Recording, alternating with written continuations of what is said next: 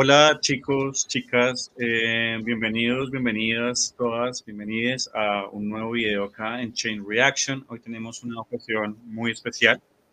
Eh, tenemos un invitado súper especial que es eh, Momo, Mono Snow de, la banda bogotana Ciro Casay, el cual vamos a tener la gran oportunidad de entrevistar el día de hoy. Entonces, pues démosle la, la calurosa bienvenida a, a, Mono Snow.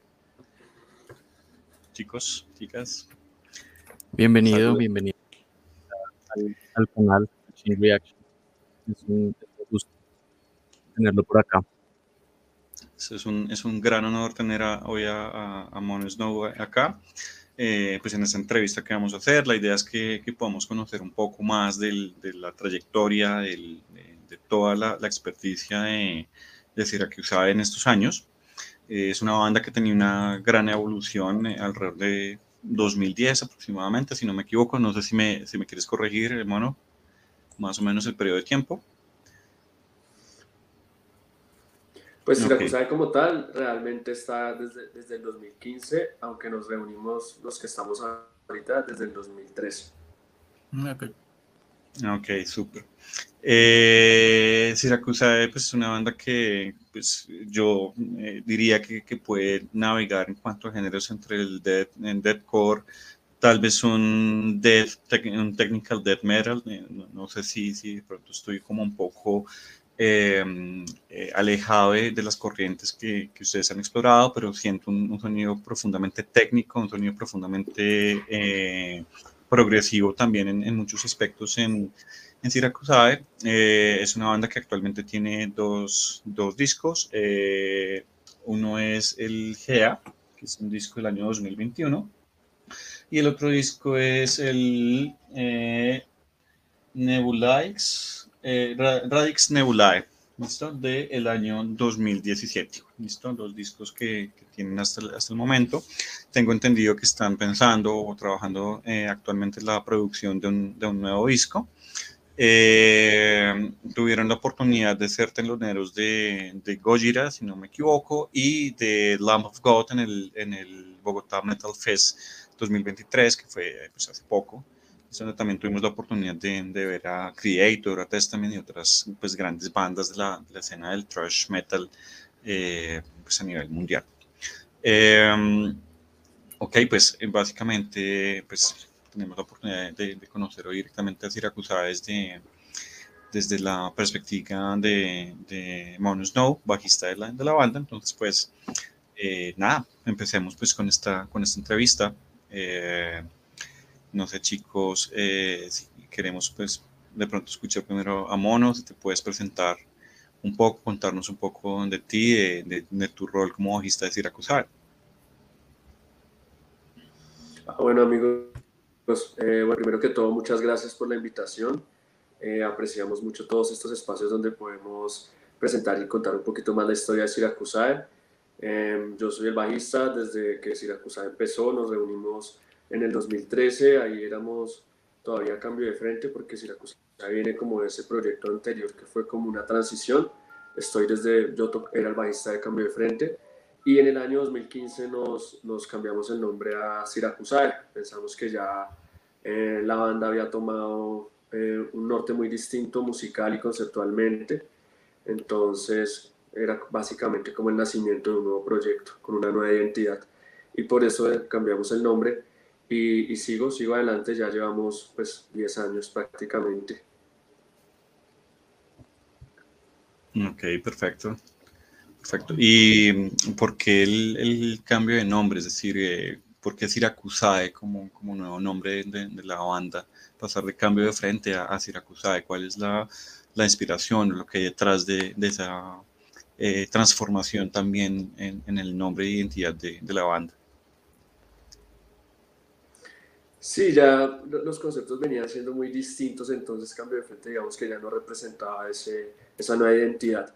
Eh, buscamos muchos nombres, hasta que es difícil a veces encontrar un nombre que, que sea chévere y que conecte con, con, lo que uno quiere y que a todos nos guste, hasta que pues de tanto explorar y explorar llegamos a Siracusa, que viene de Siracusa, que es una ciudad eh, que queda, quedaba en la antigua Grecia, Entonces, pues la ah. cultura griega clásica es una influencia muy importante para nosotros.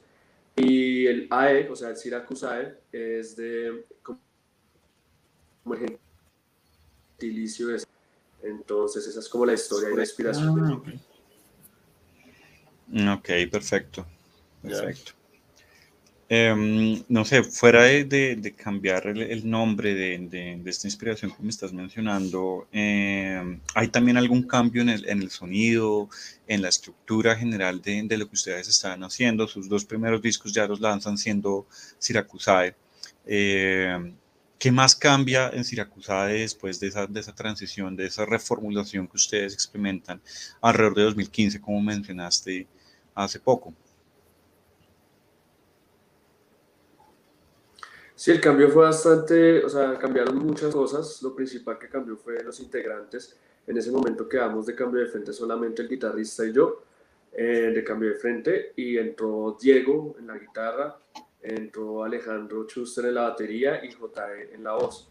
Entonces, pues sobre todo con la entrada de Diego, que es, el, es la persona que compone y es el productor de Siracusae, pues e, empezó a marcarse como otro estilo de, de composición, otro estilo de producción eh, cambió también que ahora teníamos ocho cuerdas, guitarras de ocho cuerdas, entonces el sonido sí se vio bastante modificado, como cambio de frente era más eh, metalcore, deathcore y ya con Siracusa pues empezaron a llegar otras influencias de pronto que, que venían más eh, en tendencia, más modernas y por eso pues también eh, el cambio del nombre como para representar ese nuevo proyecto. Sí, es, es, interesante lo que mencionas, las ocho guitarras, es algo que se percibe eh, en el sonido de ustedes bastante. Eh, y las influencias creo que son muy notorias, en particular en GEA. Eh, hay varios temas que, que, que, se siente esa, esa integración, esa amalgama con otras influencias. Em, ¿De quién es la idea de integrar estos sonidos de, ocho, de guitarras de ocho cuerdas? ¿Cómo, cómo, cómo llegan a esa conclusión de, de que esa es la modificación sonora que ustedes querían? Eh, traer. Eh, digamos que eso venía desde cambio de frente con el guitarrista que había tenido ya esta inquietud, como que estaba en ese momento empezando a, a, llegar estos, estos sonidos de guitarra ocho cuerdas que, que, nace como de sonar más pesado, ¿no? más, más bajo, más grave, con más poder. Entonces era muy interesante porque una guitarra ocho cuerdas prácticamente es como si fuera el bajo, pero con distorsión así, es muy áspero. Entonces de ahí nace la, inquietud y ahí es que él conoce a Diego, que es el actual guitarrista de Siracusae, y, y pues ahí, nace, ahí es donde se empieza a juntar como el combo y ahí pues nacemos. Ok, súper. Bueno, eh, te quiero contar también un poquito de nuestro equipo. Eh, nosotros pues somos Chain Reaction, eh, pues es mi persona que como el, conductor eh, de ciertos aspectos del canal. Eh, José Mejía, él es productor de audio, entre otras cosas, una persona muy pila, eh, un melómano también apasionado. Y tenemos a Santi Cortés, que es como nuestro metalhead oficial del, del, equipo. y pues nosotros tratamos como de girar en, en, tres ejes diferentes cuando entrevistamos pues a, a, las personas que tenemos la oportunidad de, de conocer e invitar acá al canal. Eh, y pues eh, a José le tocan un poco las preguntas más técnicas, más ñoñas. Y pues queríamos aprovechar la oportunidad de tenerte a ti como, como bajista, que, digamos que los, el bajo y la batería terminan constituyendo las bases rítmicas de, de los temas, que terminan siendo como los, los esqueletos, las, las, eh, las, estructuras fundamentales, los cimientos de, un, de, una canción. Entonces me gustaría darle paso pues a, a José que nos hiciera algunas preguntas, algunos comentarios al respecto y pues posteriormente vamos a pasar un poquito con, con Santi y estar como con esa dinámica en la entrevista. no sé si, si te parece bien, si te sientes a gusto con eso. Sí, claro, dale, perfecto. Listo, entonces vamos con, con el viejo José Mejía.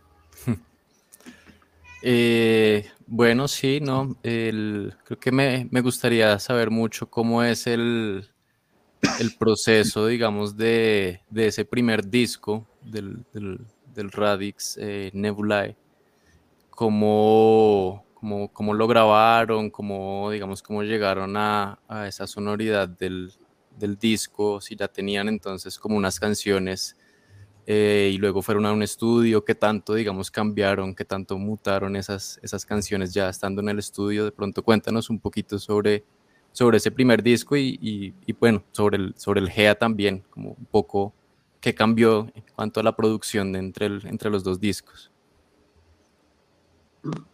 Eh, bueno, pues eh, nosotros, nosotros grabamos todo en Red Spot, que es el estudio de Diego, el guitarrista de la banda, y como ya les mencioné, él es el productor. Entonces todo el proceso de composición, producción, grabación, mezcla se realiza allí. Em, nosotros no, empezamos a hacer el disco, nos empezamos a reunir, nos reuníamos con, con JE, con el guitarrista y empezamos a, a, los temas. Eh, sobre todo Diego es el que lidera toda la parte de composición musical. Eh, mirábamos ideas, miramos referentes de pronto ahí fue donde se empezó a, formar ya el sonido de lo que es Siracusa de consolidar, porque pues tuvimos la oportunidad, porque es un disco largo, ¿no? En el que se pueden explorar y, mirar muchas cosas. Y yo creo que algo que se refleja mucho allí es pues que de todas maneras nosotros tenemos em, dentro de la banda pues influencias distintas dentro del metal. Sabemos que el metal es un universo súper extenso y pues como que ahí todos tenemos diferentes, em, nos, nos vamos por vertientes y pues eso es como lo que nosotros le expresamos a Diego, o sea, ya tiene las ideas y pues él también nos pregunta eh, más o menos qué queremos. Y así es como que empezamos a componer y a, y, a, todo el proceso de producción. Ya después nos reunimos, nosotros hacemos primero generalmente la música y ya cuando tenemos las canciones y la música terminada, eh, nos reunimos para escribir eh, sobre algún tema. Tratamos siempre de darle un trasfondo, digamos, un gran trasfondo a toda, a, toda, a toda nuestra música, eh, exploramos conceptos, buscamos qué queremos decir. Entonces en Raix Nebulae pues todo es un disco como más en el, en el, ámbito lírico, como más introspectivo, como más búsqueda de sentido, eh, nuestro lugar en el universo, con temas eh, del universo, de cómo llega la vida a la Tierra, o sea, como el papel del hombre en el universo. digamos que lo siento como más abstracto. ¿Qué cambió respecto a Gea? lo primero que cambió y que es muy importante es que Radix es en inglés y GEA ya lo, lo hicimos en español. Em, veníamos de español porque cambió de frente en español, pero pues digamos que esas canciones fueron quedando atrás en esta transición hasta que ya empezamos a tocar solo lo de Siracusae, partiendo desde Radix. Y ya en GEA volvimos otra vez al español, eh, buscando de pronto eh, poder conectar más, más con las personas, con nuestro público, que igualmente pues, es, de acá eh, y en Latinoamérica. Eh, evidentemente, pues la mayoría de personas, o hay muchas personas que saben inglés, pero de todas maneras tu idioma nativo es, es como tú sientes y como tú piensas más las cosas, entonces creímos que los mensajes de este disco queríamos que fueran un poco más directos, y entonces por eso lo hicimos en español y la verdad que nos ha gustado mucho, creo que vamos a continuar con, ese, eh, con esa dinámica. Eh, musicalmente, mm, creo que GEA es, eh, es, digamos, más, como por decirlo así, más metalero, más pesado. Creo que mm, ya tiene, eh, de pronto nos le bajamos un poquito al metal, ya como, es como más experimental, es un disco bien experimental y bien moderno, es un disco además muy especial, creo que ese disco lo terminamos de grabar en la pandemia. Lo estábamos haciendo y empezó la pandemia, entonces paró un montón. En ese momento como que la vida para todos eh, dio un, vuelto muy grande. Pasaron muchas cosas también a nivel personal dentro de la banda y cuando retomamos el disco, eh, me parece que fue un proceso, digamos que muy emotivo para nosotros. Es un disco muy especial porque estamos pasando momentos eh, difíciles y quedaron reflejados allí. Entonces para mí es un disco en ese sentido, muy, muy expresivo desde el punto de vista emocional. Em, y las letras, bueno, este disco tiene una, una historia súper grande. No sé si me estoy extendiendo mucho. No, esa es la idea. No, por favor, dale. Mm. Síguele, síguele. Este disco, en la, este disco en las letras, em, pues hablamos sobre todo de como un tema de posapocalipsis, de, de un mm. desgaste de los valores de la sociedad moderna y de cómo eso ha degradado nuestro planeta, nuestras relaciones. Em, tocamos temas mitológicos como llamando un poco, eh, siempre nuestra influencia ha estado muy en la mitología griega, entonces como verlo también la relación del hombre con esos dioses, con esas divinidades que, que, nosotros mismos hemos creado, hemos plasmado eh, a través de la historia en la, en la mitología. Eh, y cada canción, cada canción está relacionada, el disco se llama Gea, que es eh, la diosa de la tierra en Grecia, de la tierra, sí. La diosa de la tierra en Grecia, y, y cada, cada, canción está relacionada con, el, con un elemento de la tierra. Eh, e igualmente también está relacionada con una región, con un continente o con también igualmente de la tierra. Entonces, eh, tratamos de involucrar instrumentos de esa región en, en, los intros. Por ejemplo, en Natsukashi, que es una de las canciones más conocidas de este disco, pues empieza con un instrumento japonés y así hicimos con el resto de canciones. Entonces tiene un nombre que es y otro nombre que es en español. Es más o menos como todo el concepto así del disco. Perfecto. Eh, qué pena que me meta, José, un momentico también. Se me llamó la atención, es lo que dijiste, un poquito de la temática de las, de las lyrics fue algo que también he observado y me parece muy interesante y tenía esa duda precisamente porque es un tono muy, o sea, cambiaron mucho de tono en, en las lyrics de un disco al otro y sí llegué a pensar si había algo de la pandemia en esa intención post-apocalíptica en las letras del segundo disco, porque es que parece un disco conceptual girando en torno a esa sensación, como un poquito como de desasosiego eh, eh, en, lo que, en el escenario en el que se esté siendo planteada la, la temática del disco. Sí, digamos que, que la pandemia estuvo totalmente involucrada porque cuando nosotros empezamos a escribir, cuando, o sea, nosotros como hacemos primero la música, eso quedó parado, después ya cuando fuimos a escribir el disco, pues ya fue cuando por fin nos pudimos volver a reunir, porque eh, recordemos que no, no se podía salir, no se podían hacer reuniones.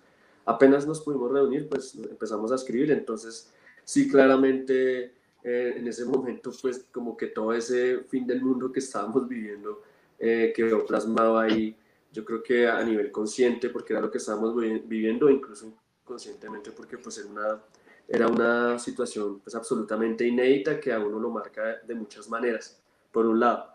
Y por otro lado, igualmente a nivel personal también estamos viendo eh, cosas, digamos, complicadas o, o que, o que de, de, de, alguna u otra manera este disco también nos iba a servir para sacarlas.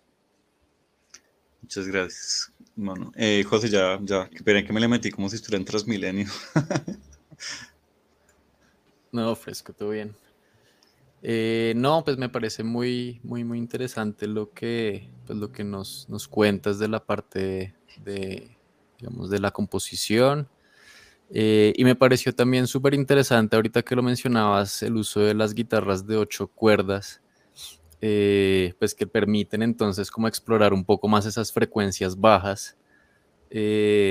Y pues tú que, eres el, bajista, como que tanto, que tanto pelean, digamos, esas, esas frecuencias bajas ahí de la guitarra y el bajo. O sea, te tocará entonces poner frecuencias más bajas en el, en el bajo, como ir más, no sé, sí, con bajo de más cuerdas también, o cómo, cómo ha funcionado ahí esa, esa dinámica entre, el, entre esas guitarras y el, el bajo.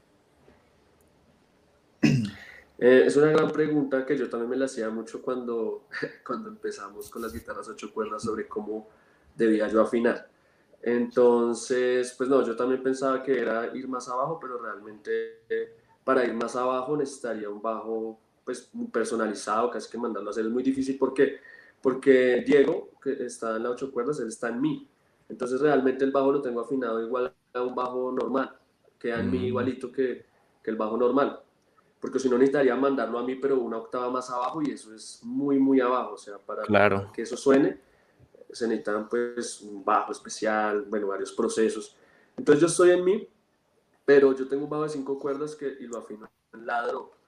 Porque Diego, es que es complejo explicar, o sea, Diego está en un mi drop y, y él también tiene un la drop. Entonces, en cierta manera, estamos parecidos, pero como, o sea, yo no tengo el mi abajo, mejor dicho, pero el resto sí lo tengo y ahí nos acoplamos. Eh, esa es como la afinación. Eh, en cuanto a, a, cómo, cómo se, se, integra esto, pues no, realmente lo que yo siento es que se integra, eh, el bajo y la guitarra se integran mucho, se integran mucho, mucho, y de todas maneras, así la guitarra esté muy abajo, el bajo suena más abajo por el grosor de la cuerda, no sé, pero la intención igual sigue siendo, digamos, más baja. O sea, digamos que si yo escucho la mezcla de los discos de Siracusa, uno distingue la guitarra o las guitarras del bajo, se sigue distinguiendo, aunque sí es verdad que se, que se funde mucho, lo cual me parece una chimba, y también en vivo sí también se, se funde mucho. Igualmente también hay que tener en cuenta que yo me considero un bajista muy guitarrero, entonces eh, regularmente como que hago los mismos riffs de la, de la guitarra y, y entonces también sí, como que, que, se funde y como que ya también es como parte, empieza a ser como parte de, de, mi identidad como bajista y de la identidad también de la banda, más ahora que nosotros estamos tocando solo una guitarra y bajo, o sea, entonces igualmente este disco, este nuevo disco, pues como es algo que pasó después de que, de que hiciéramos GEA, ese cambio de, de quedarnos con una sola guitarra, eh, igualmente en este disco pues lo vamos a tener en cuenta para, pues, para eh, sustentar muy bien eso en vivo, o sea, componer pensando en ese formato de una guitarra y un bajo. Súper. Súper, gracias, sí. Sí, me, me, preocupaba un poquito como en la parte de la mezcla, como, uff, pero entonces, ¿cómo hacen? Porque precisamente lo que tú dices, sí se, o sea, escuchando las canciones de los discos y en particular de este disco, sí uno alcanza a diferenciar los, los dos instrumentos, pero me, me, mm. da un poquito de curiosidad, bueno, cómo, cómo, cómo funcionan, pero sí me parece que se integran, se integran bastante bien. Yo tengo una preguntita al respecto, me, me disculpará la ignorancia, muchachos, pero si hubiera una segunda guitarra de ocho cuerdas, ¿tendría que el bajo pelear más ahí o, o la integración sería como parecida a la que acaba de describir Mono? si hubiera otra guitarra de ocho cuerdas. No, es lo mismo porque igualmente en el disco hay muchas guitarras. O sea, en el disco, en la grabación hay más de... No, pues hay, hay varias guitarras, ¿no? Hay, hay, guitarras que hacen bases, hay guitarras que hacen arreglos. Y pues Iracusae tenía otra guitarra. Nosotros tocábamos con otro guitarrista. Teníamos dos guitarras. Entonces, pues no, era, era lo mismo, solamente que ahora pues pues mandamos, ahora pues Diego está a cargo de todas las cuerdas, o sea, él es el encargado de toda la parte de cuerdas.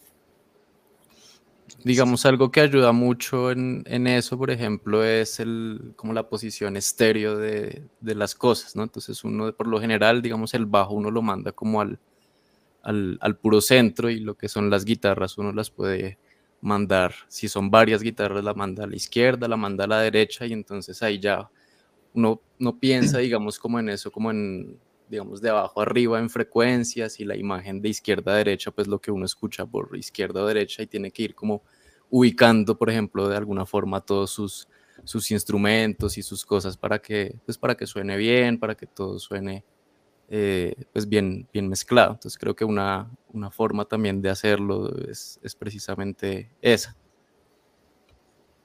Entonces sí, pues sí, la verdad sí, Se, se, nota una, una, muy buena mezcla en, en, ese disco, en en el GEA particularmente me, me, gustó mucho esa, esa mezcla. Es súper, yo creo que, que me le daría un poquito el paso a Santi eh, a que nos bote una de sus preguntas y vale. seguir acá en esa charla con, con Mono. Vale, vale. Bueno, antes de iniciar, pues bueno, que me gusto que estés acá, mono. Eh, haciendo un símil, me siento como cuando Ronald Vargas, el representante de la Nacional, invitó a Javier Santaolalla a la, a la universidad. Eres como nuestro Santaolalla ahorita. No. Estoy nerviosito. Bueno, gracias. Sí, pero bueno. Eh, me metiste, me metiste presión. Dime. Me metiste un poco de presión, pero bien, bien, muchas gracias. Okay. okay. Transmitió el nerviosismo, lo compartió. Uy. Opa. Au. Bueno, entonces eh, para preguntarte, digamos, eh, en cuanto a bajo, como músicos, como bajistas, ¿cuáles serían tus influencias? ¿Cuáles serían los que tú dices, digamos, el Mountain Rushmore de, de los bajistas o tu top 5 de bajistas? ¿cuál, ¿Cuáles serían? Wow, pues casi no, casi no pienso en eso, no tengo muchos bajistas favoritos. Eh, sobre todo me, me influencian mucho bandas, ¿sí? Y músicos, pero bajistas, bajistas, pues obviamente eh, para mí, te voy a decir, uno de los más importantes, no porque sea el mejor, aunque me gusta mucho su sonido, es Mark Hoppus, el de Blink, porque ah. por él empecé a tocar, o sea, por él entré a tocar, a, a, la música. Realmente era mi referencia, Blink era, pues, una de era mi banda favorita en la adolescencia, entonces yo ahí conocí el bajo, de hecho antes de eso yo no, no sabía que, yo, pensé que era otra, yo pensaba que era otra guitarra, entonces él me influenció en ese aspecto. De en adelante pues me siguieron influenciando bajistas de, de, este mismo estilo, como bajista de NoFX, eh, Fat Mike, que es también el vocalista, eh, pero me gustan muchos bajistas ya en el metal. Cliff Burton es un bajista muy áspero, eh, también es un bajista muy guitarrero, entonces también me, me mm. identifica mucho. Lo que pasa es que yo, yo quería tocar bajo, pero terminé tocando guitarra y después volví al bajo. Entonces, por eso también soy un bajista tan guitarrero. Em, también me, eh, eh, Jason Newsted, el, también el que siguió de Metallica, también me parece muy áspero. el bajista de los Red Hot Chili Peppers también me gusta mucho. Sí, es, es increíble. Eh, el bajista de los fabulosos Skylax, ya en rock en español, también me parece súper bajista pues son muchos, son muchos. De pronto así más a mí, también me influencia el estilo, o sea, yo miro como todo. Johnny Show de Stone Sour también, eh, aunque creo que Stone Sour ya se acabó, pero el último que estuvo en Stone Sour también me, gustaba mucho. ¿Stone Sour ya se acabó? ¿Sí? Creo que sí, pero no estoy seguro. Pues me dijo un amigo hace poco que lo vi que ya ah. se ha acabado, pero no lo sé. ah, qué pena. Ya que Santi tocó ese tema, qué pena que otra vez haga el Transmilenio con Santi. Hay una pregunta en, Instagram de las que te formularon que tiene que ver con el tema y, la saco a colación. Precisamente pregunta Christian Quail eh, que cuáles son para ti los tres bajistas de Bogotá que más te gustan. Bueno, eh, no sé si es corchadora, eso es del, es del público. no, sí, pero es que estoy tratando de recordar los nombres, pero mal, se me eh, bueno, me acuerdo de Jan, que es el bajista de Okinawa Bullets, es una gran banda amiga. Él, pues, es un gran bajista. Eh, hay otros dos, pero no recuerdo el nombre de ellos. Hay uno que es, creo que Steven, Steven algo, pero se me fue, y otro que también es amigo, pero se me va el nombre en este momento. Pero sí tengo varios amigos bajistas acá, de bandas acá. Listo, qué chimba. Qué pena interrumpir de nuevo, entonces dejo a Santi que prosiga, prosígase. Ah, vale. Ah, listo, listo, listo. Ah, bien, bueno, sí he de decir que conocí a Ciro Acusae por el concierto de Gojira, eso sí, la aprendieron muchachos, todo el mundo quedó así, on fire, gracias, gracias a ustedes, fue genialazo el concierto.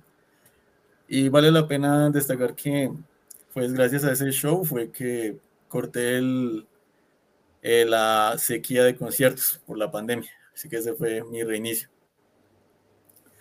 Y, cuéntame, cómo, cuéntanos cómo fue el proceso para, para haberle abierto a Gojira, cómo fue, cómo fue la cosa.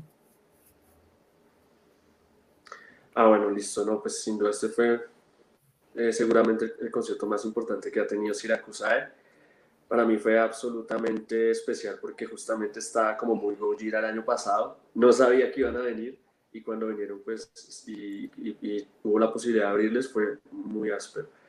El proceso, bueno, nos enteramos que iban a venir, entonces salió una convocatoria que hizo Radioactiva y era enviar el EPK o el press a, a un correo y ellos hacían una selección. Yo ya no recuerdo cuántas bandas se inscribieron, creo que 200 creo que 280, yo no me acuerdo, casi 300. Eh, de esas ellos eh, tenían un curador, eh, creo que 10, eh, y de esas 10 iba al equipo de Gojira y, ellos seleccionaban la banda, o de, o de esas de 4, creo que al final quedaban 4 y le enviaban al equipo de Gojira y ellos seleccionaban la banda que iba a abrir y pues quedamos nosotros. Genial, oye. Eso, fue genial. Sí, fue, fue muy brutal. Todo, fue, todo ese proceso fue increíble. Además que le avisaron a Diego como que lo llamaron y era sorpresa. No, fue muy brutal porque pues sí nos gusta mucho la banda, nos influencia mucho en, muchos aspectos. eh, pues creemos que es, yo creo que es la, eh, la banda de las bandas más importantes actualmente de metal en el mundo. Son manes muy profesionales y pues nada, fue una gran, gran oportunidad, sobre todo para, para estar en una tarima como el Movistar Arena, que, que para que una banda, o sea, una banda internacional de metal no, no llega ahí fácil, o sea, tiene que ser una banda de, de la magnitud de Gojira y pues nos dio la oportunidad de estar en ese escenario que pues también te digo que nunca estuvo tampoco como en nuestra cabeza llegar ahí. Nosotros hemos estado en Rock al Parque, hemos estado en, muchos escenarios, pero como que ese no, no, está en nuestra cabeza y pues es un escenario muy, muy brutal. Sí, cierto. Y, y además que pues se fue llenando lentamente. Eh, porque bueno, yo llegué tempranísimo al, al concierto y claro, éramos 100 pero bueno, empezó la logística, pagaron las luces. Sí, pero se Sí, prendieron las luces y ya, ¿no? Pues lotado. Eso fue una tremenda recepción, fue muy, muy buena recepción. Ah, vale, vale. Oye, y para, para el Bogotá Metal Fest también fue concurso para hacer, eh, para abrirle al Lamp of God. No, en este caso sí nos llamaron ya directamente. De hecho, también porque nos habían visto ahí algunas personas del equipo del Bogotá Metal Fest y ya pues, tenían el interés en que participáramos nosotros. Ah, genial, genial. Ah, vale, vale. Y digamos, em, yo, bueno, por los estados de, de, de, Insta, sé que pues te gusta bastante Whitechapel, ¿verdad? Sí, me gusta mucho, me influencia mucho ese, ese estilo. Me gusta esa banda. Eh, actualmente me, me, gusta mucho. Y el ah, reggaetón. sí. También. ¿Veis? Ese, era un tema, ese era un tema reservado especial para la conversación. Era una parte especial de la entrevista. Sí, sí, era una parte especial de la entrevista. Sí, es cierto. Oye, ¿Fade es el mismo Fercho, el que tú posteas? ¿O eso es otro? Sí, sí, es el mismo, es el mismo. Ah, ok, ok, ok. Sí, va para confundirse esos nombres. Pero ah, ah, vale. Y así de Whitechapel, ¿cuáles serían los discos que más te gustan? Y digamos los que pueden llegar a influenciar tu, tu estilo de toque. Eh, me gusta mucho el, el, anterior y este último. El anterior, no me acuerdo cómo se llama. Espera, lo busco rápido. Pero sí me influencia mucho en el que él empieza como a meter voces melódicas. Ah, eh, me parece un disco muy, muy chévere. Eh, ya te digo cómo se llama. De Vale, de Vale. Ese me gusta mucho. Y el ah, último que se llama King también me, gusta mucho.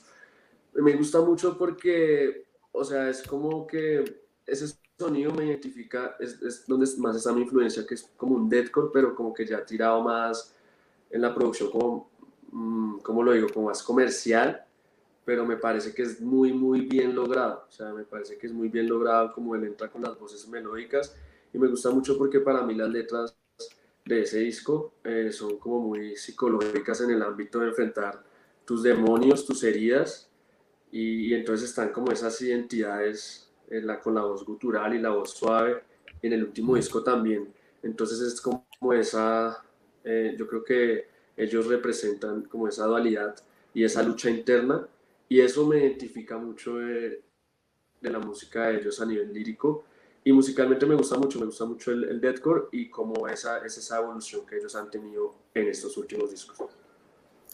Sí, cierto, porque sí fue una sorpresa ver eh, Clean Voices en los discos más recientes, porque ellos eran un deathcore más eh, estándar, por así llamarlo.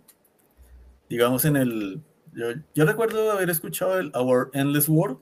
Ese sí es deathcore eh, muy, muy de, de, la vieja guardia y así, o sea, cero voces eh, limpias. Pero sí, sí, creo que el, uno de los últimos que mencionas, donde está, pues, When a Man Defiles a Witch, creo que se llama esa canción, ese fue el que escuché. Ese, ¿Sí? sí, es muy brutal. Sí, es muy, muy, muy, muy, muy buena banda. Y digamos, em, eh, de, de, tipo deathcore, ¿qué, ¿qué, otra banda así te, te parece, digamos, de las de las wow?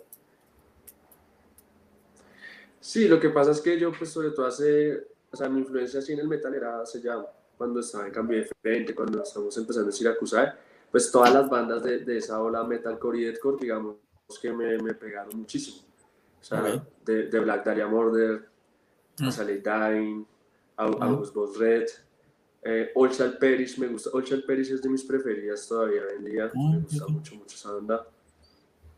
Eh, ¿Qué más? ¿Qué más? Así. Eh, Fit for an Autopsy y, y Diaries Murder. Sobre todo estas últimas dos son, son como lo que más me gusta. Igual, o sea, yo, yo mencionaría tres bandas así como del metal moderno, del deathcore, del metalcore, que es como lo que más eh, me muevo, el sonido que más me identifica es, Fit for an Autopsy, eh, Whitechapel y Diaries Murder.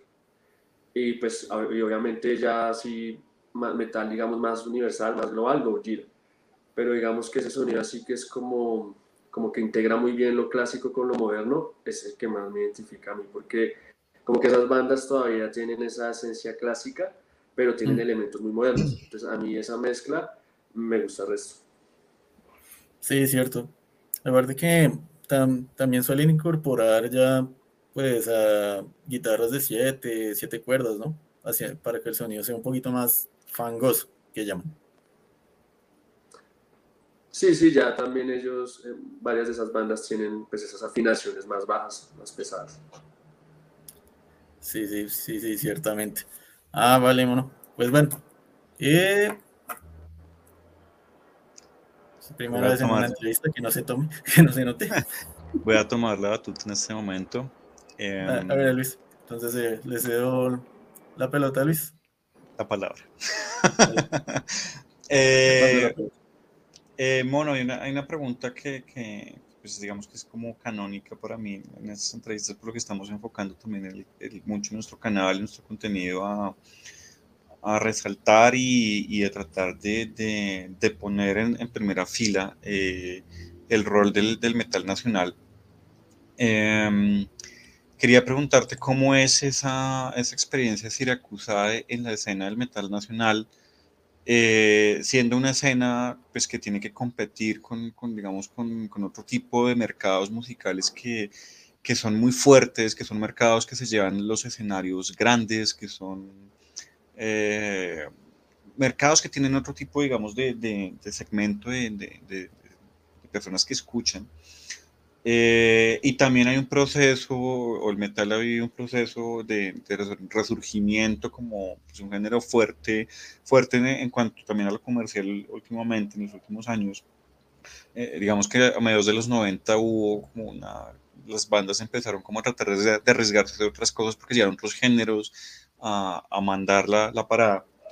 ¿Cómo es esa, esa inserción, cómo es ese crecimiento de Siracusae en la escena del metal nacional? ¿Cómo percibes tú esa escena del metal nacional? ¿Cómo percibes el crecer como banda, tener una producción eh, de, la calidad, eh, digamos, tan buena que ustedes han logrado en, esta, en esta escena? ¿Cómo percibes tú ese, entorno actual de la escena del metal nacional?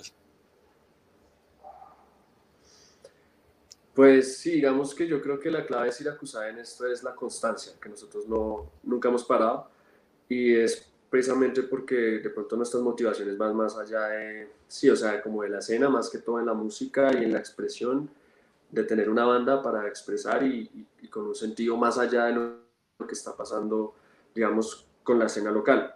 Eh, lo que yo te puedo decir de cómo nosotros percibimos eh, la escena, no sé, o sea, siento que hubo un auge muy importante entre el 2007 al 2010, 11, 12, casi 13, en donde estaba pegando mucho lo que hablábamos, esta, esta onda del metalcore, del deathcore, vinieron muchas bandas, eso lo alcancé a vivir sobre todo con Cambio de Frente, como ese auge. Con Cambio de Frente tocamos en el 2002 en Rock al Parque y entonces fue como un momento súper alto, pero sí siento que a partir de ahí como que empezó a bajar, empezó a bajar el, la ida a los conciertos de, de, las personas, como que se empezó a, a, a, a disipar la, la, escena, esa escena, que no es solo el metal, porque esa era una escena más del metalcore y del deathcore porque la escena del metal era, era otra, como el metal más clásico que es más el de Rock al Parque, como que no estaban tan integradas. Que sentí que se cayó esa escena, nosotros siempre estuvimos ahí, y nuestro crecimiento ha sido como muy orgánico, o sea, como que nosotros hemos ganado espacios a través de concursos, como fue Rock al Parque ya con Siracusa en el 2018.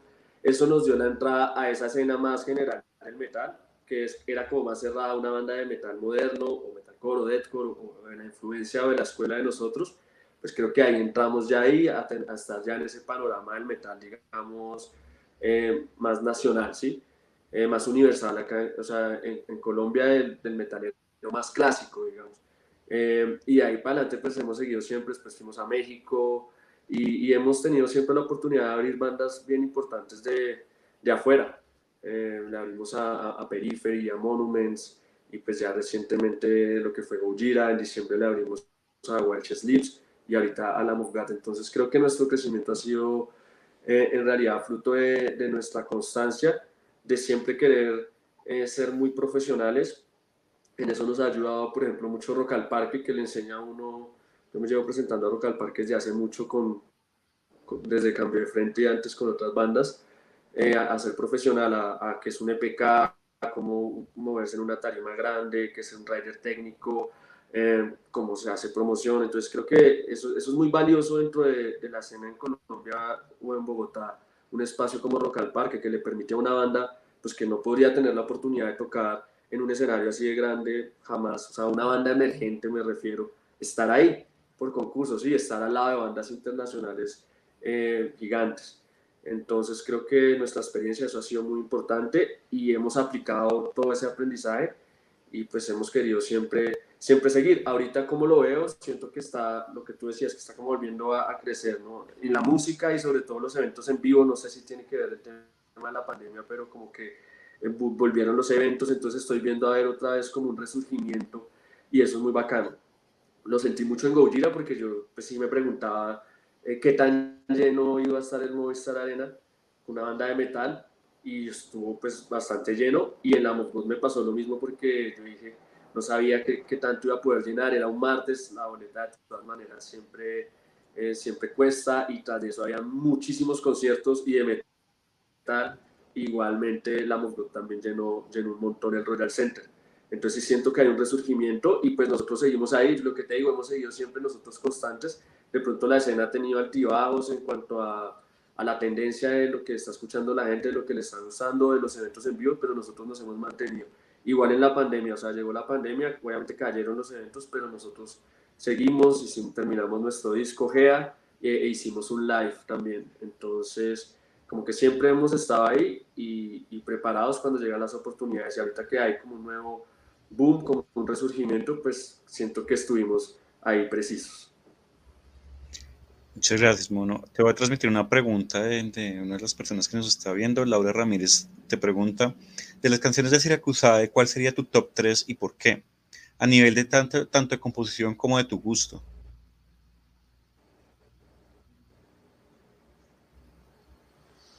Eh, esa pregunta está chévere. Me gustan casi todas, no me gustan todas las canciones de Siracusae. Casi todas podrían ser mis favoritas, pero digamos que si tuviera que elegir una, eh, yo elegiría Walls, elegiría Walls de Rikes como la primera porque, eh, no sé, me parece que representa muy bien mi gusto. Eh, esa canción, pues recuerdo cuando estábamos, cuando Diego la estaba trabajando la música y yo llegué al estudio, entonces le, le comenté que me gustaba mucho una, me gusta mucho Chopin y le mostré una, una composición de Chopin y como que partimos parte de la idea desde ahí entonces quedó con esa armonía muy a lo que, a lo que me mueve a mí. Esa me gusta mucho. Eh, otra que sin duda es, es, muy, muy especial es Hipoxia. Es una canción muy, muy profunda eh, de, de, Diego, es, es, una canción muy personal de él, pero que sin duda tiene sentimientos y, y cuestiones acerca de la vida muy profundas y también me encanta la música, esa canción eh, también está inspirado un poco y tiene cosas de Interestelar, que es una película también que me gusta mucho. Entonces, Hipoxia, por su significado de lo que, de lo que fue grabarla, de lo que fue hacerla con Diego y, y musicalmente y todo lo que esa canción envuelve, eh, también sin duda la pongo ahí en mi top 3. Y en la tercera, yo pondría. ¿Cuál pondría yo en la tercera? Ah, bueno, Natsukashi. Sí, Natsukashi porque um, Natsukashi eh, es una canción muy directa y fue la primera que hicimos en español. Entonces para mí, a mí me gusta, o sea, me parece eso, que el español conecta mucho más, entonces creo que esa canción logró eso y le gusta mucho a la gente. Entonces me parece que, que es una canción que, con, o sea, que fue sencilla porque recuerdo que le hicimos rapidísimo la, la letra y, y, la, y porque íbamos a presentarnos a Rock al Parque y necesitábamos terminar. Como que la idea fue muy concreta, como que fluyó mucho, la hicimos rápido, es relativamente sencilla respecto de pronto a otras canciones de Siracusae que envuelven más complejidad lírica y, y también musical. Y como que ese mensaje así directo también me conecta mucho. Ok, súper. Muchas gracias por tu, tu, respuesta. Te voy a lanzar dos preguntas más y le doy paso a José. Una viene directamente del Instagram. Te preguntan, Ramírez Joseph te pregunta, Monito, ¿te imaginas todo lo que has logrado con Siracusae? ¿Te lo imaginaste alguna vez? ¿Cómo? ¿Te imaginaste qué? Perdón, no escuché. Monito, ¿te imaginas todo lo que han logrado con Siracusae? No, la verdad, hay muchas cosas, hay muchas cosas que me imaginé, que soñé y por las cuales siempre trabajamos y trabajamos de manera consciente como objetivos que teníamos y los cumplimos, como por ejemplo Rock al Parque, como por ejemplo salir de pronto del país, todas esas cosas las pensamos, las planeamos y las buscamos, pero hay cosas que han pasado que sin duda a mí nunca se me pasaron por la cabeza. Por ejemplo, el patrocinio de ESP. A nosotros nos patrocina ESP y eso es algo que ha llegado a mí en la guitarra y en el bajo. Y eso es algo que la verdad a mí nunca se me pasó por la cabeza tener el patrocinio de una banda, de una banda, perdón, de una marca internacional de esa magnitud, nunca se me pasó por la cabeza. Eh, esa no me la creo toda, ni todavía, que eso ya fue desde el 2018, hace cinco años. Y abrirle a Gojira tam, también es algo que, que a mí no, no, no, no, se me pasó por la cabeza. Ok, súper.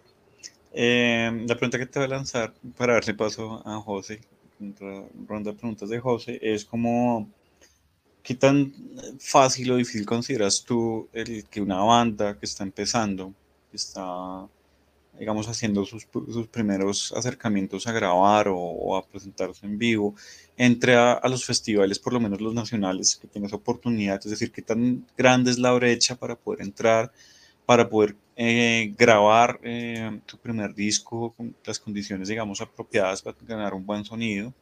Y pues, ¿qué consejo le darías a una banda que está empezando, que se quiere lanzar, que quiere, no sé, entrar ya a Spotify, a Tidal, a todos estos eh, medios de, de difusión, eh, a través de lo que han vivido ustedes como Siracusabe? Bueno, pues yo creo que el principal, o sea, lo que yo pienso de esto es que uno tiene que tener muy claro por qué hace lo que hace, o sea, porque eh, no es un camino fácil y eso sí hay que decirlo, pero yo creo que ningún camino fácil es en la vida si tú quieres ser excelente o si tú quieres ocupar grandes espacios o lograr grandes cosas, pues no va a ser fácil, sea en la música o sea en otra profesión, en otro oficio. Entonces, esa es, esa es una de las cosas y es que es un camino que hay que camellar un montón, que hay que, bueno, no, sacrificar, no, antes pensaba mucho en sacrificio, ya no pienso que sea un sacrificio, sino ahí va como eh, mi punto y es que tienes que tener muy claro por qué lo haces. Si tú tienes una motivación profunda, un propósito bien marcado y entiendes por qué estás en la música, entonces yo creo que eso te va a ayudar a que no sea un sacrificio, sino que sea parte de tu mundo. Y para mí es, es, es tanto así como ya o sea, como una necesidad, sí, hacer, ser, estar en la música, ser parte de esto, es, es, parte ya de mi vida, o sea, entonces es importante que, que, que, que si tú quieres es, llegar a un festival o algo así, sepas que para ser profesional tienes que meterle re duro, y meterle re duro en, en una banda no, es muchas cosas, porque hoy en día las bandas tienen que hacer todo, ya no es como, digamos, antes que llegaba y firmaba el sello izquierdo, no, hoy en día hay un mercado gigante de la música, y una banda para que le pase algo como llegar a un gran sello disquero tiene que haber antes trabajado y subido muchos escalones por sí misma. Entonces tiene que ver que tiene que trabajar mucho.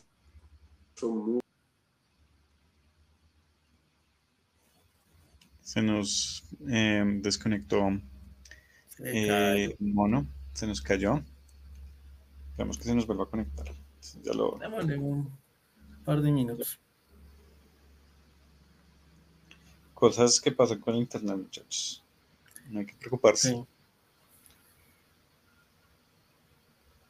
Pero sí, digamos, para, para complementar lo que él estaba diciendo, hay, hay muchas bandas que, que digamos, para participar en estos, en estos espacios no tienen claras muchas cosas y, y como lo del EPK, lo del el rider técnico, entonces, ah, volvió. Volvió. Recuperamos a Mono. ¿Nos escuchas bien? Hola amigos, qué pena, no sé, se salió de un momento a otro. No te No preocupes, sé por qué. eso, esas cosas pasan. Sí. Nada puede mal ir, Eh, Sal. Bueno, bueno. Pero bueno, volví rápido y lo que estaba diciendo era que, que tienes que pensar en, en que lograr un buen sonido es tener un buen producto, llegar a un buen estudio, invertir recursos económicos, invertir tu tiempo. Entonces, todo lo que quiero decir es que eso tienes que ver muy bien cómo lo vas a integrar con tu vida, porque pues sin duda, o por lo menos en nuestro caso, nosotros no vivimos de, de Siracusae, pero sí trabajamos mucho en la banda. Entonces tenemos, hay que integrar cómo, cómo va a convivir tus diferentes espacios laborales, económicos, con, con tus sueños o con tu proyecto. Yo qué les puedo decir, yo no sé, yo, yo siento que yo muchas veces esto lo vi como un hobby y, y si hoy en día pudiera ver hacia atrás me, me diría, no, no es un hobby, es, es tu proyecto de vida y, y le metes mucho, entonces créetela y entre más he entendido, ya hoy en día lo entiendo que para mí eh, la música y Siracusae o, o un proyecto musical no es un hobby, sino realmente es algo que yo quiero trascender a, a- a ser profesional en ello. Me ha ayudado mucho creerme eso, sí, no solo verlo como hobby, a, que, a, a llegar a, que se abran oportunidades y estar preparado para ellas. Sí, estoy de acuerdo. eh, uno a veces abandona proyectos. Yo desde chiquito siempre soñé con, con algún día tocar en alguna banda y fue algo que nunca conseguí y creo que, que requiere demasiada convicción personal. Entonces sí es de, admirar mucho que lleguen, lleguen al punto en el que están. Me parece totalmente admirable. Les felicito un montón. Eh, entonces con, con esto pues, pues le podemos dar paso a José con otra ronda de preguntas del profe. No, un par de, un par de preguntas cortas, así como por, por curiosidad. Acá en el, en el disco de GEA veo que, mm, digamos, en, hay una colaboración con eh, José Macario.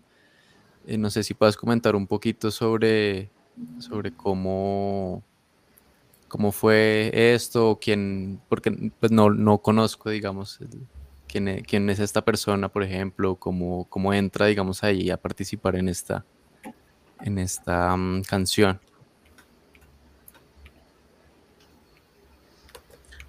Eh, bueno, José Marcario es un guitarrista muy importante de, de este tipo de música, o sea, y, de- y de, de muchos géneros. Es un, guitarrista súper virtuoso, súper talentoso, o sea, lo admiramos muchísimo. Él es mexicano, él es el guitarrista o está como guitarrista de, de Arcadia Libre, de una banda también que es muy reconocida allá. Creo, creo- no, él participó también en Houston the Kraken. Él ha participado en muchos proyectos importantes, digamos, de la escena del metal moderno en México pero también ha participado en, es como, es muy versátil es- es en, en proyectos de, de rap, de género urbano, de rock. Entonces, digamos que es un músico que está ahí en nuestro radar siempre y es amigo. Eh, nosotros fuimos a México, digamos que tenemos conexión con la escena de allá y pues él es una referencia gigante en las, en, en- en- las guitarras de rango extendido. De hecho, tiene una guitarra de nueve cuerdas, entonces toda su técnica es, es, es enfocada a esto, entonces era, era perfecto para hacer una, una colaboración y, lo conocíamos, entonces pues le, escribimos, eh, Diego lo contactó, habló con él y, y pues él, él estuvo receptivo a participar y así, y así llegó a, a hacer eh, un solo en, en Ether, que es una de las canciones de Gera. Ah, buenísimo, buenísimo, buenísimo. Voy a, a seguirle más la, la pista a él. Y te- tenía Sí, otra puta-. Sí, sí, sí. sí.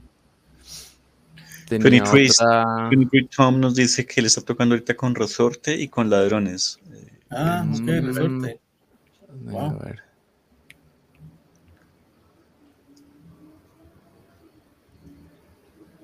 Bueno, hay harto para explorar de, Hay bastante, sí. de él.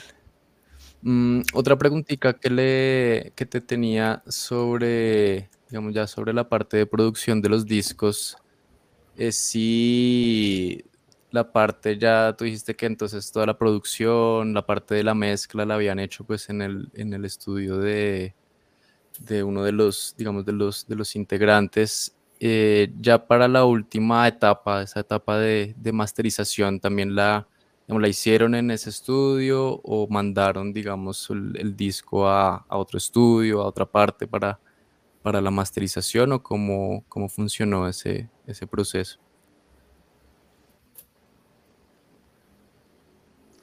No, el máster sí lo hacemos afuera. Eh, el de y el de lo hicimos con Joshua Wickman, que fue quien es, también trabajó con una banda que se llama Winder Winds, eh, Estados Unidos. Y pues eh, nos fue muy bien en RAIX y, y, pues repetimos con el EGA, pues como que él ya conoce como nuestro sonido y, y sí lo hicimos con él afuera. Súper, buenísimo. Bien. Ok, entonces ahora volvemos a una ronda de, de preguntas de, de, Santi. Ah, bien. Bueno, un par eh, de todos estos festivales súper famosos de metal. Digamos, ¿cuál sería el que más te gustaría tocar, en el que cuál llegue, llegar al, a uno de los stages, a uno de los escenarios para llegar a tocar ahí? ¿Cuál, cuál dirías tú? Bueno, pues ahorita eh, nuestro, nuestro, sueño, uno de los objetivos o algo que tenemos en, en, la cabeza es llegar al Resurrection Fest. Sí, en España. Ah, en España. En no Galicia. es fácil.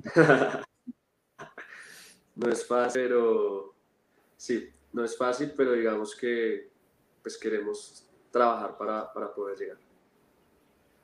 Ah, súper. Sí, sí, sí, sí, ese festival tiene muy buena acogida y muy, muy buena recepción. Sí, es cierto. Y digamos, algo estilo Backend o Grass Pop, ¿les sonaría? Claro, me encantaría, me encantaría también. Cualquier festival grande afuera me encantaría, pero puntualmente digamos que este es uno que nos llama mucho la, atención, pero el Backend o el Hell en México nos gustaría también mucho. Nos gustaría mucho, nosotros ya salimos a México, pero no estuvimos en un festival. Entonces, pues sí nos gustaría afuera eh, estar en, en cualquier festival, sería genial. Acá en Colombia nos gustaría mucho estar en el altavoz, siempre hemos querido, y estar en festivales que también hacen acá, en Pasto hacen uno que se llama, si no estoy mal, el Galeras Rock, eh, en Cali no sé si todavía hacen el Cali Around, en, en Manizales hacen el Grita Rock, pues entonces esos también nos encantaría. Ah, súper. Y bueno, ya es otra pregunta con respecto a unas nuevas bandas que han surgido. Bueno, una seguro te, te, te suena familiar. Eh, Lorna Shore, que viene del Deadcore. ¿Sí, sí la has pillado? Sí, sí, me ha mostrado algo, pero no, no estoy muy al tanto, pero sí me ha mostrado algo, creo que el vocalista, eh, y si no estoy mal, Diego también. Pero no, no estoy tan al tanto, realmente sí te digo que no, en este momento no estoy escuchando tanto, tanto metal, lo que estoy escuchando pues es más que todo lo que ya ya es más familiar para mí.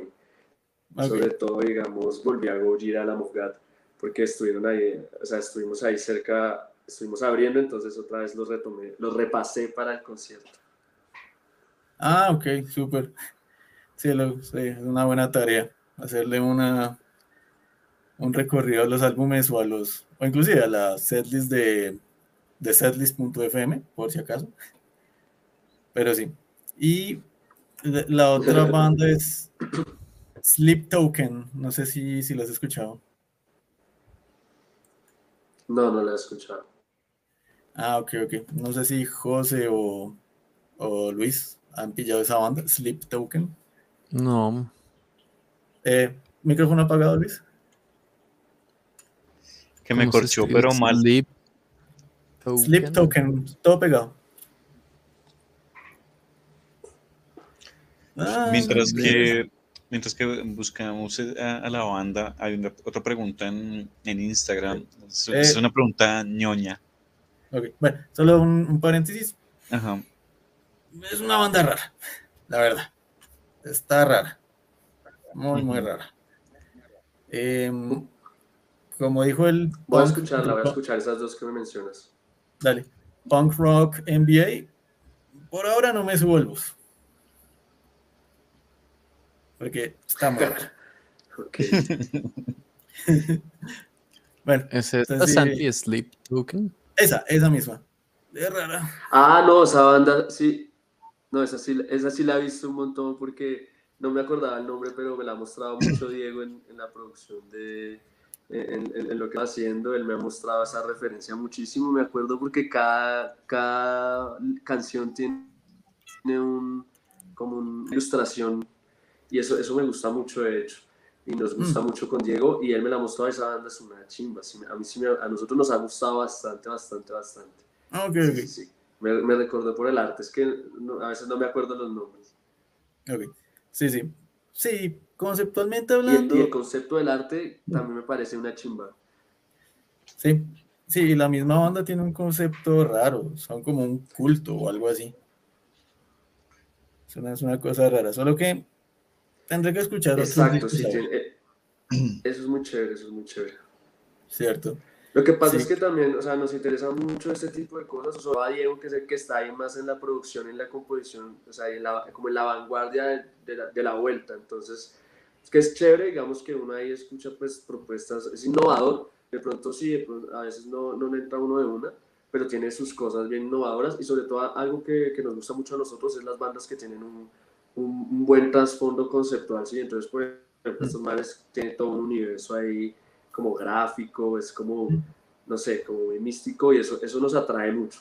Por ejemplo, también una banda como Gojira es una banda que tiene eso, que conceptualmente es bien profunda, tiene, tiene muchas cosas tanto a nivel musical como lírico eh, y visual, que también eso es, nosotros creemos mucho en que todo esto va integrado, entonces también las bandas que tienen visualmente eh, e integran eso o tratan de expresar visualmente su música eh, con calidad y con propuestas de, ilustración o diferentes tipos de arte, Cierto. nos parece muy chévere.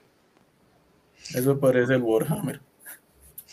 O como Immortal, que también tiene como sus propias deidades, ¿no? Es, mm. todo su, en todo su lore. Eh, 23 Tom nos, nos, nos menciona que el lore del grupo es muy interesante, es una mezcla de rock, hip hop, progresivo, la banda le ofrendas a un dios a través de las canciones. El dios se llama Sleep, o sea, sueño. Sí, y token debe ser lo que le ofrecen. Okay. Sí, interesante, muy cool. Eh, te tenía una pregunta que viene de, de, Instagram, es una pregunta un poco ñoña, pero es una buena pregunta, y es, ¿qué piensas de la incorporación o el uso de inteligencias artificiales en la composición de los discos de las bandas?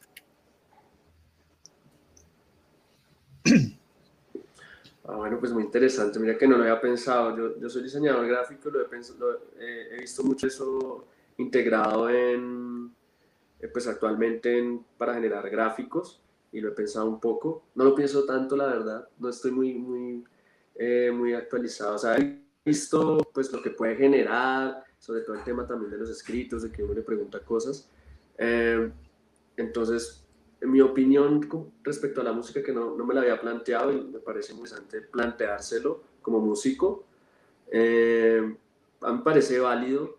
Eh, yo, yo siento que de todas maneras, aunque la inteligencia artificial, como sabéis, ya está muy avanzada música, en el diseño, porque lo asocio bastante, eh, pues de todas maneras no es lo mismo que un ser humano. Si un ser humano es, o sea, la, la inteligencia del ser humano aborda muchos aspectos a mí entonces, pues no es lo mismo. Creo que el componente humano va a estar porque finalmente me parece válido como una herramienta y a, eso quiero también llegar.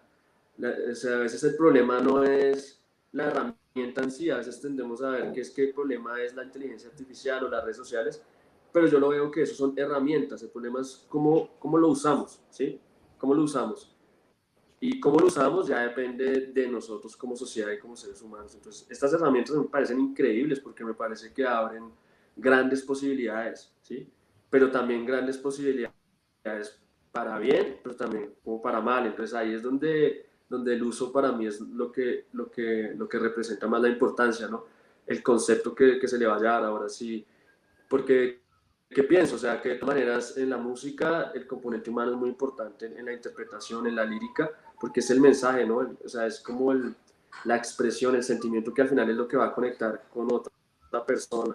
Entonces, para mí la música debe tener lo que yo llamo alma, ¿sí?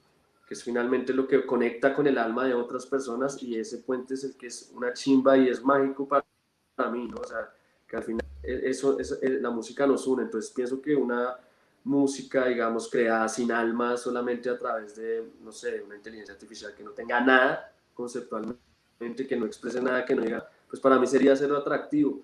Así de pronto pudiera ser una música perfectamente hecha, ¿sí? Eh, con las mejores, no sé, armonías, sonoridades, las mejores, eh, combinado perfecto, pero si eso no dice nada para mí, para mí no sería atractivo, o sea, eso es lo que pienso, o sea, me parece súper válido, pero también es como componer, o sea, nosotros, por ejemplo, en Siracusa usamos eh, muchos retos de tecnología, ¿sí? Y son válidos, pero, pero el componente humano siempre está, ¿no? O sea, es que es, es en un instrumento, por ejemplo, eh, tú lo puedes programar hoy en día, tú puedes programar un bajo, una guitarra, una batería, suena muy bien, ya está muy avanzado, pero nunca va a ser lo mismo que que lo toque alguien. De hecho, no, va a ser lo mismo que, que una canción de Astrid Acusada la toque yo o la toque otra persona. ¿Sí? Así toque exactamente las mismas notas, exactamente el mismo tiempo, eh, cada persona crea su sonido, crea su expresión, ¿sí? porque en un instrumento eh, vienen muchos factores, ¿no? Tu técnica, tu forma de la música, tu forma de sentirla, tu sonido, si con distorsión, si sin distorsión, si tocas con pico, con los dedos ya suena distinto. Entonces yo creo que toda esa riqueza que es lo que da la interpretación, pues a mí siempre debe estar en la música. Ahora me parece válido integrar nuevas tecnologías si nos van a permitir hacer cosas más increíbles o poder, eh, digamos, expresar de una manera, no sé, más sofisticada, más innovadora, eh, más moderna pues, lo, que, lo que un músico quiere expresar. Sí, es, muy interesante lo que dices. Eh, también lo preguntaba eh, o pensaba yo, eh, porque hace poco vi este youtuber español, Soundtrack, que ha grabado unos videos que le han producido como mucho éxito en su canal, porque él utiliza ChatGPT y le pide que le componga una canción que suene a Rammstein en tal disco, y él coge y se sienta en el estudio y la, la produce. Y el resultado es muy interesante pero claro, está esa, esa, otra componente de, de esa identidad, em, digamos, como esencial del individuo que está, que está componiendo. Entonces, sí, es, es, una, es una pregunta muy interesante y también tu respuesta es muy interesante.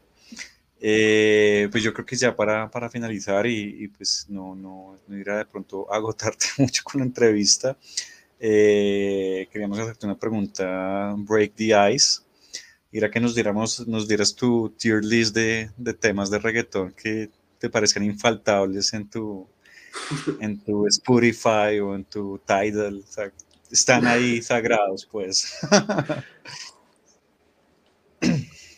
No, no, así que no, no, no, no, puedo recordar bien los nombres, pero sí, sí me gusta mucho. Me gusta Fate más que el reggaetón, o sea, lo veo como un artista más que como género en sí.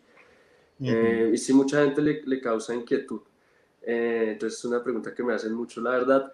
Yo siento que eh, la música, o sea, la música es una vuelta muy grande en la vida de una persona. O sea, mis gustos musicales pues, han cambiado mucho, pero también al mismo tiempo, eh, pues a mí siempre me ha gustado mucha música, toda la música, ¿sí? De diferentes géneros porque envuelven diferentes aspectos de mi vida. O sea, no, digamos, yo no empecé escuchando ni siquiera metal, yo llegué al metal ya cuando yo, o sea, yo conocí fue el metalcore y ahí empecé a conocer lo que venía atrás y bueno, yo, yo ya empecé a hacer parte de ese camino. Entonces, como que, como que sí, yo no siempre estoy escuchando metal y lo que les decía, de hecho, hoy en día pues ya no estoy tanto escuchando metal, sí estoy eh, escuchando en producción, con Diego, mirando bandas, mirando cosas, pensando en mi instrumento, pero digamos que mi, mi sonido y mi concepto en la música en ese aspecto yo ya lo he construido y ya tengo 100 bandas o yo sé ya bien qué quiero expresar así. Entonces, eh, si escucho, si digamos, no siempre está escuchando metal, si se habla de perreo, entonces yo sí, mi preferido es Fate. Eh, ¿Por qué? Porque, porque no sé, me, me llama mucho a, a, o sea, si es una fiesta, me gusta mucho. Si pienso en amores tóxicos, también pienso en Fate, en todas sus letras. Entonces me conecta porque conecta otros aspectos de mi vida como qué es lo que pienso que es la música para cada, para cada momento está ahí. la música es como una banda sonora de, de tu vida y en tu vida hay muchos momentos y también hay momentos para el perreo. Y, y en ese sentido, cual me, me, gustan muchas canciones de Fate, pero yo no, yo no soy tan, tan que tan, a mí se me olvidan los nombres, eh, pero me gustan muchas. me gusta Fercho 100, Fercho 100 me encanta, Fercho 100 me, me encanta, me gusta mucho. Esa me, me, me atrae, me gusta cantar. Y también que me gusta del man, eh, exacto, luego como un artista también siento que se puede aprender mucho porque, porque bueno, fuera así de chistes, digamos que el reggaetón es una industria muy grande que ya es en el mundo y, y, pues también acá en Colombia es muy importante. Y acá lo que hablamos ahorita, nosotros en escena de rock y de metal nos falta mucho todavía, pero mucho, mucho, mucho, ¿sí? Y en parte es eso, porque también es profesionalizar. Entonces a mí, yo, yo miro a este man y veo su camino y él también tiene un camino que sea en otro mundo, en otra vaina, es parecido al mío. De hecho, a mí también me gusta mucho el rap. Yo toco bajo en Consejas Negras y él también me inspira mucho en ese sentido. O sea, es, es diferente a mi vuelta, pero a mí el rap me gusta, ese espíritu de superación, de ser directo, de conexión con, con otras personas que viven otro tipo de, de, realidades que están ahí, que en punto no son las que han marcado mi vida, pero igual existen y al final son muy universales. Entonces yo escucho esas y yo me identifico también con esas. Y a mí me gusta el rock, pero me identifico porque también soy un ser humano que también, no sé si él habla de, de superarse, de creer en uno, pues yo identifico también eso. Entonces, como que no tengo, digamos, límites en eso. O sea, aprendo mucho de eso. Yo de feita aprendo mucho como artista, como los, los admiro mucho. O sea, los manes eh, contratan los mejores productores, contratan los mejores músicos. O sea, yo creo que hay mucho que aprender. O sea, lo que pasa es que de pronto uno a veces no, no, no se sienta escucharlo. Y no sé, por razones de la vida me ha, me ha, conectado. Yo creo que es por lo que estaba muy despechado. Entonces me calaron perfectas las letras de ese momento. Excelente. Bueno, pues, pues bueno, no queda más que decir que, que, estamos infinitamente agradecidos. Ha sido un honor, un placer contar contigo en, en el canal. Estamos también en un proceso de crecimiento y esta ha sido también una gran oportunidad eh, para nosotros y también, eh, digamos, como la posibilidad de estar cerca de, de ustedes, eh, de la gente que hace la música, que es algo que uno eh, lo apasiona un montón. Yo soy un fanático declarado del metal y, y, tener la posibilidad de charlar con alguien que lo hace es, pues es como un sueño cumplido. Eh, entonces agradezco mucho que hayas estado. Eh, espero que pues, hayan futuras ocasiones o que te podamos ver en vivo en algún, en algún momento. Eh, entonces, nada, pues te, te, agradecemos un montón. Eh, la próxima semana, pues tenemos también de nuevo el, el honor, la, la, oportunidad de estar con eh, los, los, capos de Blood May Rise. Entonces, ahí, ahí también nos veremos para las personas que quieran pues, estar ahí pendientes de la, de la entrevista y no me queda más pues que, que darte muchas las gracias y pues eh, despedirnos para cerrar, pues acá que los muchachos se despiden y si quieres mandar algún mensaje especial o, o algo así, pues es el espacio. Entonces, muy agradecidos. Sí, muchas gracias, Mono, por aceptar la invitación, en verdad. Gracias totales, como diría el, el viejo Cerati, por, por aceptar de esta entrevista. Exacto, muchas gracias por estar acá, por responder nuestras preguntas y contarnos todo lo, lo relacionado con, pues, con tu experiencia en, en Siracusae. Y aprovecho también para hacerle un poquito de publicidad a, a esta playlist que, estamos, digamos, sacando. Está en Spotify, está en Tidal, está en varias plataformas de, de streaming eh, que se llama Metal Orgullosamente Colombiano. Eh, hay varias, digamos, bandas que, para que puedan descubrir el puesto de las de las digamos de las que se de la música que se hace acá en, en Colombia, entonces está bueno para que le, le echen una, una mirada. Eh, ahí la vamos a ir actualizando a medida que a medida que vayan saliendo pues nuevas cosas y vayamos descubriendo nuevas bandas, entonces pues, recomendada también. Listo. Bueno amigos, pues nada, muchas gracias por la invitación. Eh, realmente pues para nosotros es muy valioso eh, tener este tipo de espacios, sobre todo que me gustó mucho que pudimos conversar, conversar bastante y que también la gente conozca un poquito más qué hay, qué hay detrás de, de Siracusae. Eh, les agradezco mucho, eh, muy fluida la conversación. Eh, igualmente, quiero agradecerle a todas las personas que siempre nos apoyan, que, que desde el principio y las que han llegado más recientemente, porque gracias a ustedes que nosotros podemos seguir haciendo todo esto y seguir mirando hacia adelante. Realmente que nos debemos a ustedes, les agradezco mucho. Los invito a que sigan a Siracusa en redes sociales, en Instagram, Siracusae Band, y también nos pueden encontrar así en YouTube. Em, y nada, amigos, también el último mensaje que les quiero dar es que si escuchan metal y son metaleros, eso no los tiene por qué limitar a perrear. Yo creo que hay también un espacio. El perreo hasta abajo. Yo conozco a una persona que está profundamente de acuerdo contigo. bueno, chicos. Un placer total. Nos despedimos entonces. Chao, chao, chicos. Listo. Chao. Chao, mono. Muchas gracias. Chao, amigos. Gracias. Hasta luego.